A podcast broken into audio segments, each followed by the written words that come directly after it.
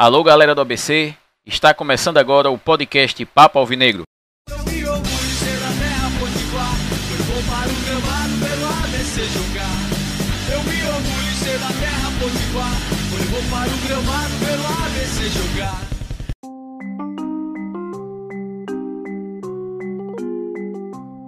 É isso, galera, estamos começando agora a edição número cento e quinze do nosso podcast. E temos muitos assuntos a tratar hoje. É, vamos falar aí sobre a Copa do Brasil, sobre o caso Jordan e também sobre a partida em que o A B C recebeu Vitória pela Copa do Nordeste. Para começar, nós vamos falar aí sobre Vasco um, A B C zero pela Copa do Brasil, jogo em que o A B C perdeu a classificação para o Vasco, é, jogando no Maracanã. Uma partida em que o A B C começou muito mal, é, conseguiu igualar forças com o Vasco, mas foi castigado após ter gol perdido por Paulo Sérgio dentro da área do Vasco e acabou sendo eliminado é, pelo time carioca. Mas antes vamos ouvir o comentário de Breno Cardoso sobre o jogo Vasco um, A B C zero pela Copa do Brasil.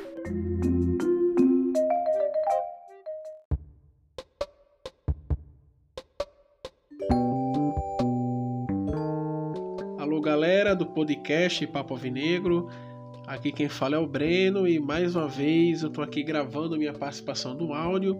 Por um tempo aí vocês vão curtir somente com o Diego, né, nossa, nosso comentário sobre a semana do A B C. E hoje eu queria começar aqui falando, dando os parabéns, né, ao Feliz Dia das Mulheres, Feliz Dia das Alvinegras, né, guerreiras que também apoiam o A B C, também estão lá no estádio vibrando, sacudindo. Eu queria aqui relembrar a história de uma alvinegra muito importante que a gente teve há muitos anos atrás, que é a Maria Lamas Farache. Ela que emprestou seu nome para que a gente pudesse batizar o nosso estádio. Ela ali teve uma vida ali que ela se dedicou bastante ao A B C durante mais de quinze anos, desde que ela casou com Vicente Farache até a sua morte. E é o que consta na história, né, que ela ajeitava a comida dos jogadores, ela ajeitava os uniformes, ela também cuidava dos atletas que ficavam doentes, porque naquela época o futebol não era profissional, né? Até hoje a gente tem várias dificuldades em relação ao profissionalismo, à estrutura, mas naquela época as coisas ainda eram mais difíceis, porque Natal ali era uma cidade, uma vila, quase vilarejo ainda, uma cidade bem provinciana. E o futebol aqui era comunitário, né? Era comum os jogadores terem o trabalho de jogador e também ali eles, eles desempenharem outro emprego, né? Tanto que naquela época do Vicente Farache, os jogadores jogavam no A B C e também trabalhavam nas empresas do comércio que ele tinha aqui em Natal. E Maria Lamas, ela foi ali uma mãezona do A B C naquela época. O segundo comentário de hoje é sobre uma polêmica que a gente teve no meio dessa semana.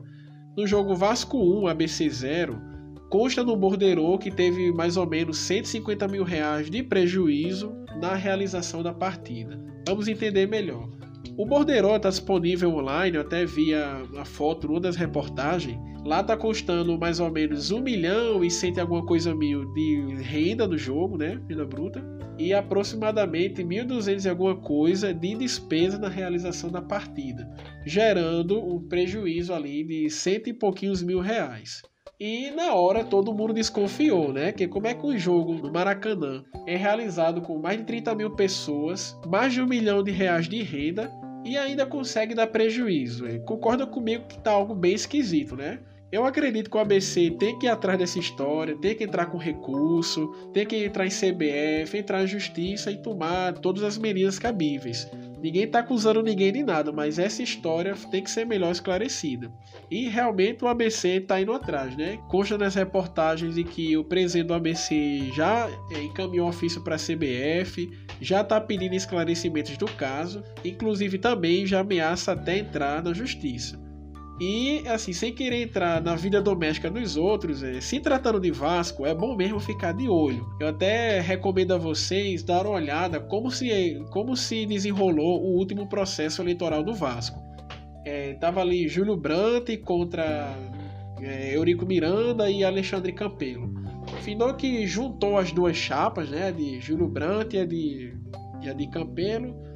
E ali eles derrotaram o Eurico Miranda, Aí teve uma fraude que Eurico Miranda foi acusado.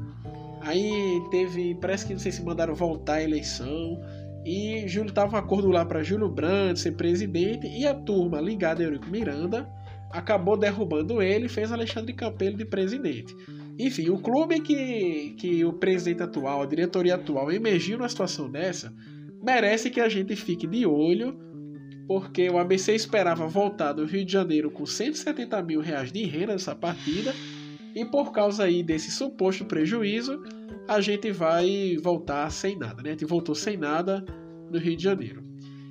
Para encerrar minha participação no podcast de hoje, eu queria puxar a pérola da semana, porque eu achei que ele nunca ia estar nesse quadro.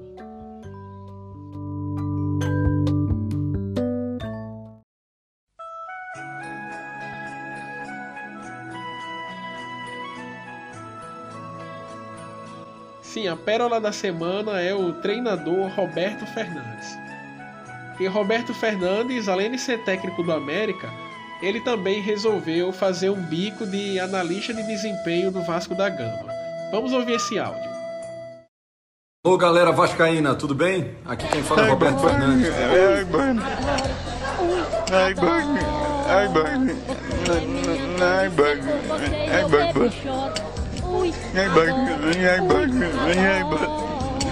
Ai, mano.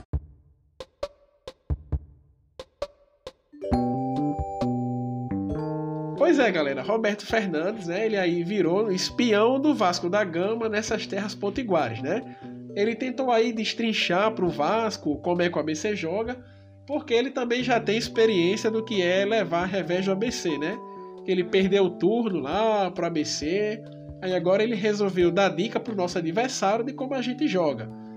E vamos ver também se Roberto Fernandes vai fazer uma boa análise de desempenho no time do Açu, e também do time do Frei Paulistano, que ganhou do América hoje, né?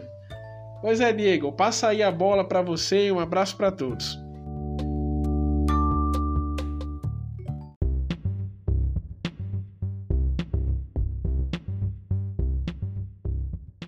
É, né, Breno? O treinador Roberto Fernandes aí sempre fazendo das suas, né? Dando explicações bem detalhadas, pormenorizadas do que vem acontecendo aí no futebol. Cara que conhece aí de futebol, como vocês puderam ver aí no, no áudio. É, mas é bola pra frente, é pessoa da mentalidade pequena, é, querendo dar uma de, de espertão, certamente mal assessorado por um e por outro. Mas é isso mesmo, cada um que, cada um que sabe da sua vida. Só me resta dizer que o A B C é que não pode contar nunca mais com a, um trabalho desse rapaz. Porque mostra que é um mau caráter. É, quanto ao que você falou sobre Borderô, o A B C tem que ir atrás, porque o Vasco é o zero e vezeiro de sumir com renda, de mascarar número. Fora os que, o que você falou aí no seu comentário, né, Breno? Agora vamos passando aí para o, o jogo propriamente dito. É, A B C viajou ao Maracanã e... É, eu acredito que o A B C ele começou a partida jogando muito mal, é, sofrendo muito com chances do adversário, que é a equipe com o pior ataque da Série A do Campeonato Brasileiro nesse momento da temporada, e até por isso não sofreu gol é, nesse momento inicial da partida.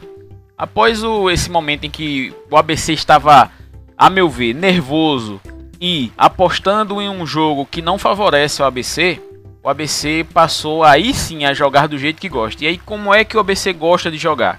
O A B C não é um time que vai pro contato físico. Ele não tem jogadores fortes fisicamente que permitam, principalmente no ataque, você ficar no choque fixo, é, no choque físico direto com os zagueiros adversários. Tanto é que o Vasco, é, recu- é, todas as jogadas que o A B C tentava sair jogando é, com chutões da área, de sua própria área para o ataque, a defesa do Vasco rapidamente retomava a, a, a bola e fazia com que o A B C retrocedesse cada vez mais, e chances para o Vasco surgiam a partir disso. No momento em que o A B C encontrou uma maneira de sair tocando em velocidade, em que João Paulo apareceu mais para o jogo, em que Cedric apareceu mais para o jogo, em que Jailson apareceu mais para o jogo, o meio campo do A B C Com essas peças, jogando um futebol mais rápido, fez com que Paulo Sérgio também aparecesse um pouco mais e aí equilibrasse as coisas, empurrando o Vasco para sua defesa, coisa que permaneceu durante todo o segundo tempo. Apenas em alguns momentos o Vasco conseguia atacar o A B C, nem de longe parecido com o que aconteceu nos primeiros vinte, vinte e cinco minutos do, do primeiro tempo. É, até que o, o Igor Goulart, que entrou no lugar de Berguinho, entrou bem, principalmente no segundo tempo, né? Já que ele começou a receber algumas bolas em condições de mano a mano com a defesa do Vasco, é, ganhando algumas, e numa delas ele cruzou uma bola rasteira, que meio que no susto o Paulo Sérgio conseguiu perder na pequena área, colocando ela no travessão. É... Infelizmente esse gol perdido é... cobrou seu preço, porque o Vasco na sequência, numa trama também rápida, coisa que eles não são muito capazes de fazer, a verdade é que o Vasco de longe é o pior time entre os cariocas. Se você imaginar que o Vasco tem um orçamento maior que o do Botafogo e maior que o do Fluminense, É, você há de convir que um ataque como esse do Vasco, com esses números que tem aí de seis, sete gols na temporada, é, é muito pouco. Isso é, castigou o A B C de maneira que deu números finais à partida. Infelizmente o A B C foi eliminado pelo Vasco e agora resta focar nas competições que restam nesse primeiro semestre, que é o Campeonato Estadual e a Copa do Nordeste.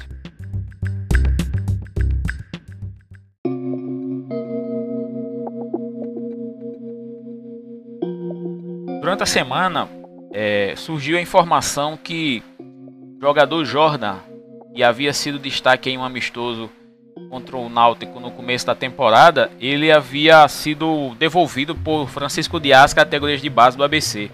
É, e aí começou essa especulação de que por que isso teria acontecido, e Dias informou que é, o jogador retornava à base porque o O rendimento do jogador caiu e por isso retornaria à base tentando reaver esse futebol. Mas aí coincidentemente o jogador assinou contrato com a empresa WebSoccer, que é a mesma que aliciou vários jogadores aí recentemente do, do próprio A B C e, colo, e colocou esses jogadores em outros clubes ao final da temporada em que eles foram revelados. Jordan é um jogador jovem e ainda, a meu ver, é muito imaturo. Fez aí alguns bons momentos aí vestindo a camisa do A B C, principalmente na Copa São Paulo. É, tem contrato com o A B C de três temporadas.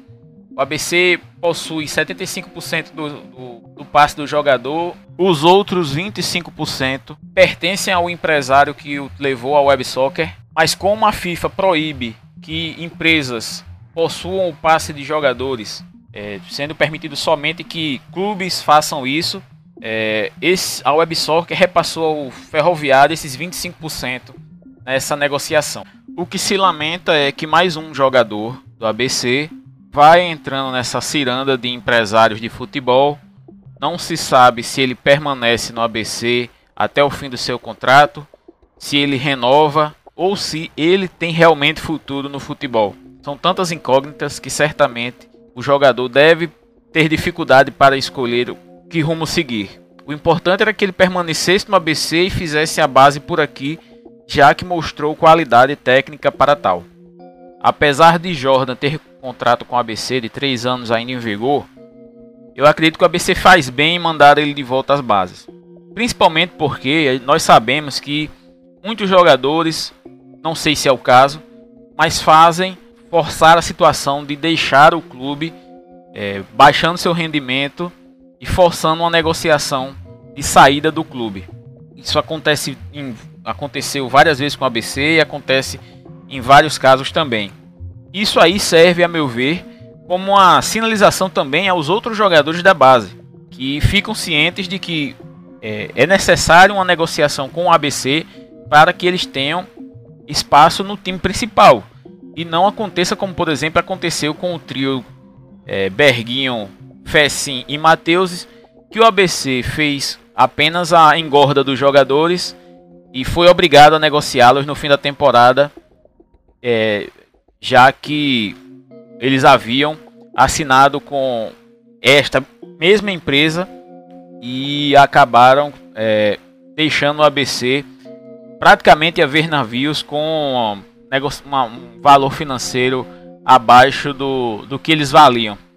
De fato, Jordan é um jogador ainda muito novo, dezesseis para dezessete anos. É provável que esse contrato que ele tem com a A B C ainda seja contrato de jogador das categorias de base, colocando o A B C em uma situação de risco se quiser investir nesse atleta, porque o contrato de base das categorias de base não necessariamente privilegiam os clubes formadores, mas sim os atletas que podem, de alguma maneira, ter caminho mais facilitado para deixar o clube. Vamos ficar de olho, porque nada é muito o que parece no futebol. Tem sempre uma segunda versão da, dos fatos, e vamos observar, ver o que acontece, é, já que o A B C, por não ter dinheiro em caixa, certamente é o lado mais frágil dessa, dessa negociação.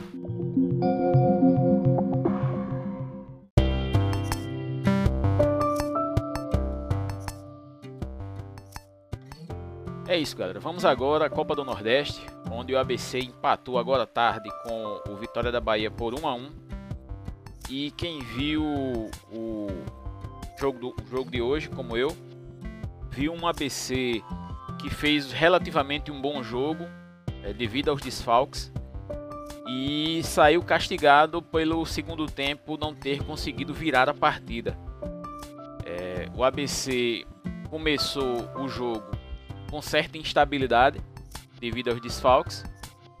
É, o Vitória chegou com uma sequência de lances até marcar seu gol bem interessante. É, todos conhecem Geninho, e Geninho sempre usa os esquemas táticos mais defensivos, e principalmente quando faz o primeiro gol, e foi exatamente isso que aconteceu. O jogador do Vitória, aos vinte, vinte e vinte e cinco minutos, ele arrancou pela esquerda e cortou a defesa do A B C na, no bico da grande área e bateu cruzado, um chute realmente de muita qualidade no ângulo do goleiro Rafael.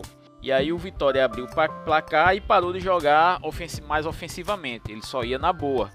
E o A B C ficou naquela de não saber se ataca e corre se levar o segundo, ou se defende para tentar alguma coisa no segundo tempo, e aí o segundo tempo traria alguma novidade. Sorte que Richardson fez uma senhora jogada, apesar de ser zagueiro, e colocou Igor Goulart na cara do gol, que só teve o trabalho de empurrar para o fundo do barbante, isso aos quarenta e cinco minutos do primeiro tempo. Isso mesmo, Richardson, o zagueiro. Chegando, o A B C chega com o Jailson, inv invadiu a área, ganhou bonito cruzamento do segundo pau, preparou, bateu lá dentro!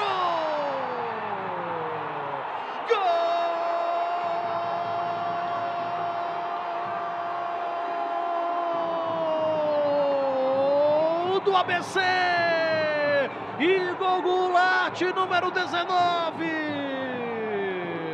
Oportunista na, no momento certo, na hora certa, no lugar certo e da forma certa para colocar para o fundo da rede, empatando o jogo. Que jogada individual aqui na esquerda do Jailson, foi, fez o cruzamento, passou entre as pernas do zagueiro, mas não passa pelo Igor Goulart, empatando o jogo no finalzinho do primeiro tempo, colocando a frasqueira em polvorosa, em alegria.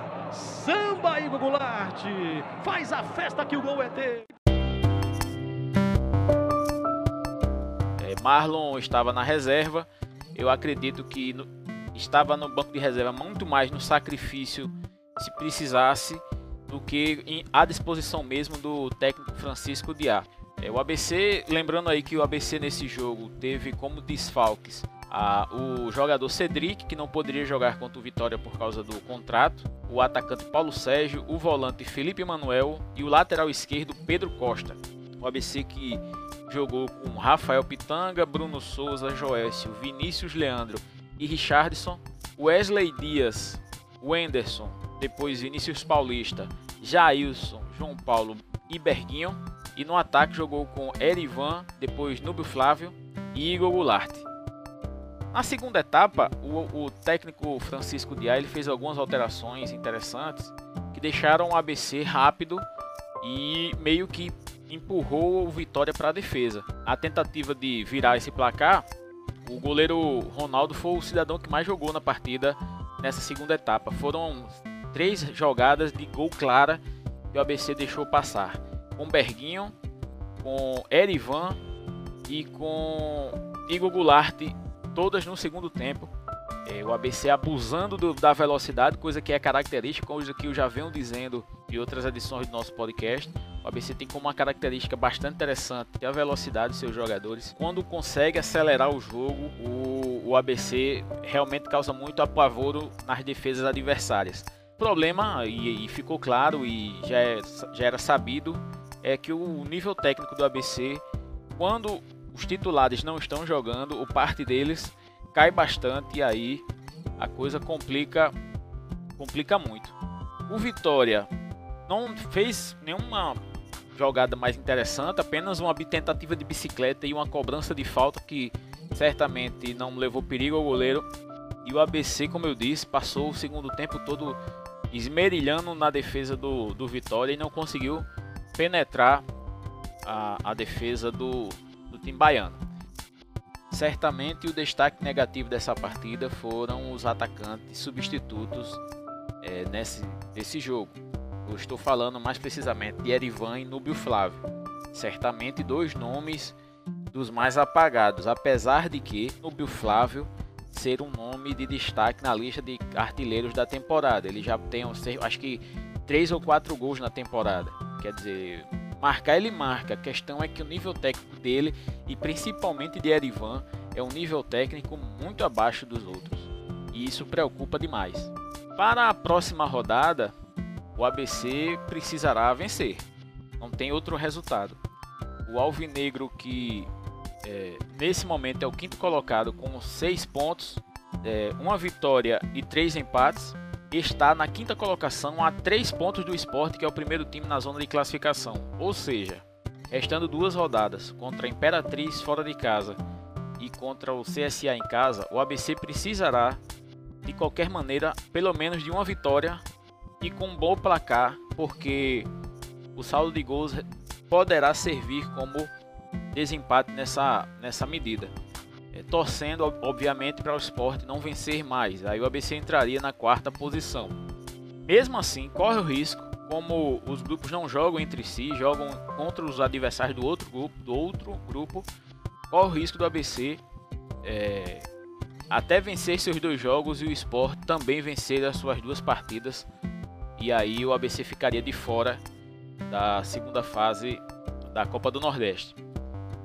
São adversários relativamente difíceis, porque vem mostrando alguma qualidade nessa Copa do Nordeste. O Imperatriz tem sete pontos na, no grupo B, e o C S A, apesar de que o C S A é o lanterna da competição com apenas um ponto, é o time que menos pontuou de toda a competição. Vamos ver aí o que acontece com o A B C. O jogo de hoje dá um alento, porque apesar de não ter conseguido em nenhum dos dois jogos a vitória, o A B C vem mostrando futebol de qualidade é, boa em, algumas, em alguns desses jogos, em alguns momentos das partidas. E eu acredito que é, o A B C, quando entrar na Série D, se reforçando em algumas posições que já mostram carências, como a volância, como a lateral esquerda, é, eu acredito que o A B C pode sim chegar muito forte na Série D do Campeonato Brasileiro. É, pessoal, é, vamos encerrando o podcast. Desejo a todos uma boa semana e até a próxima.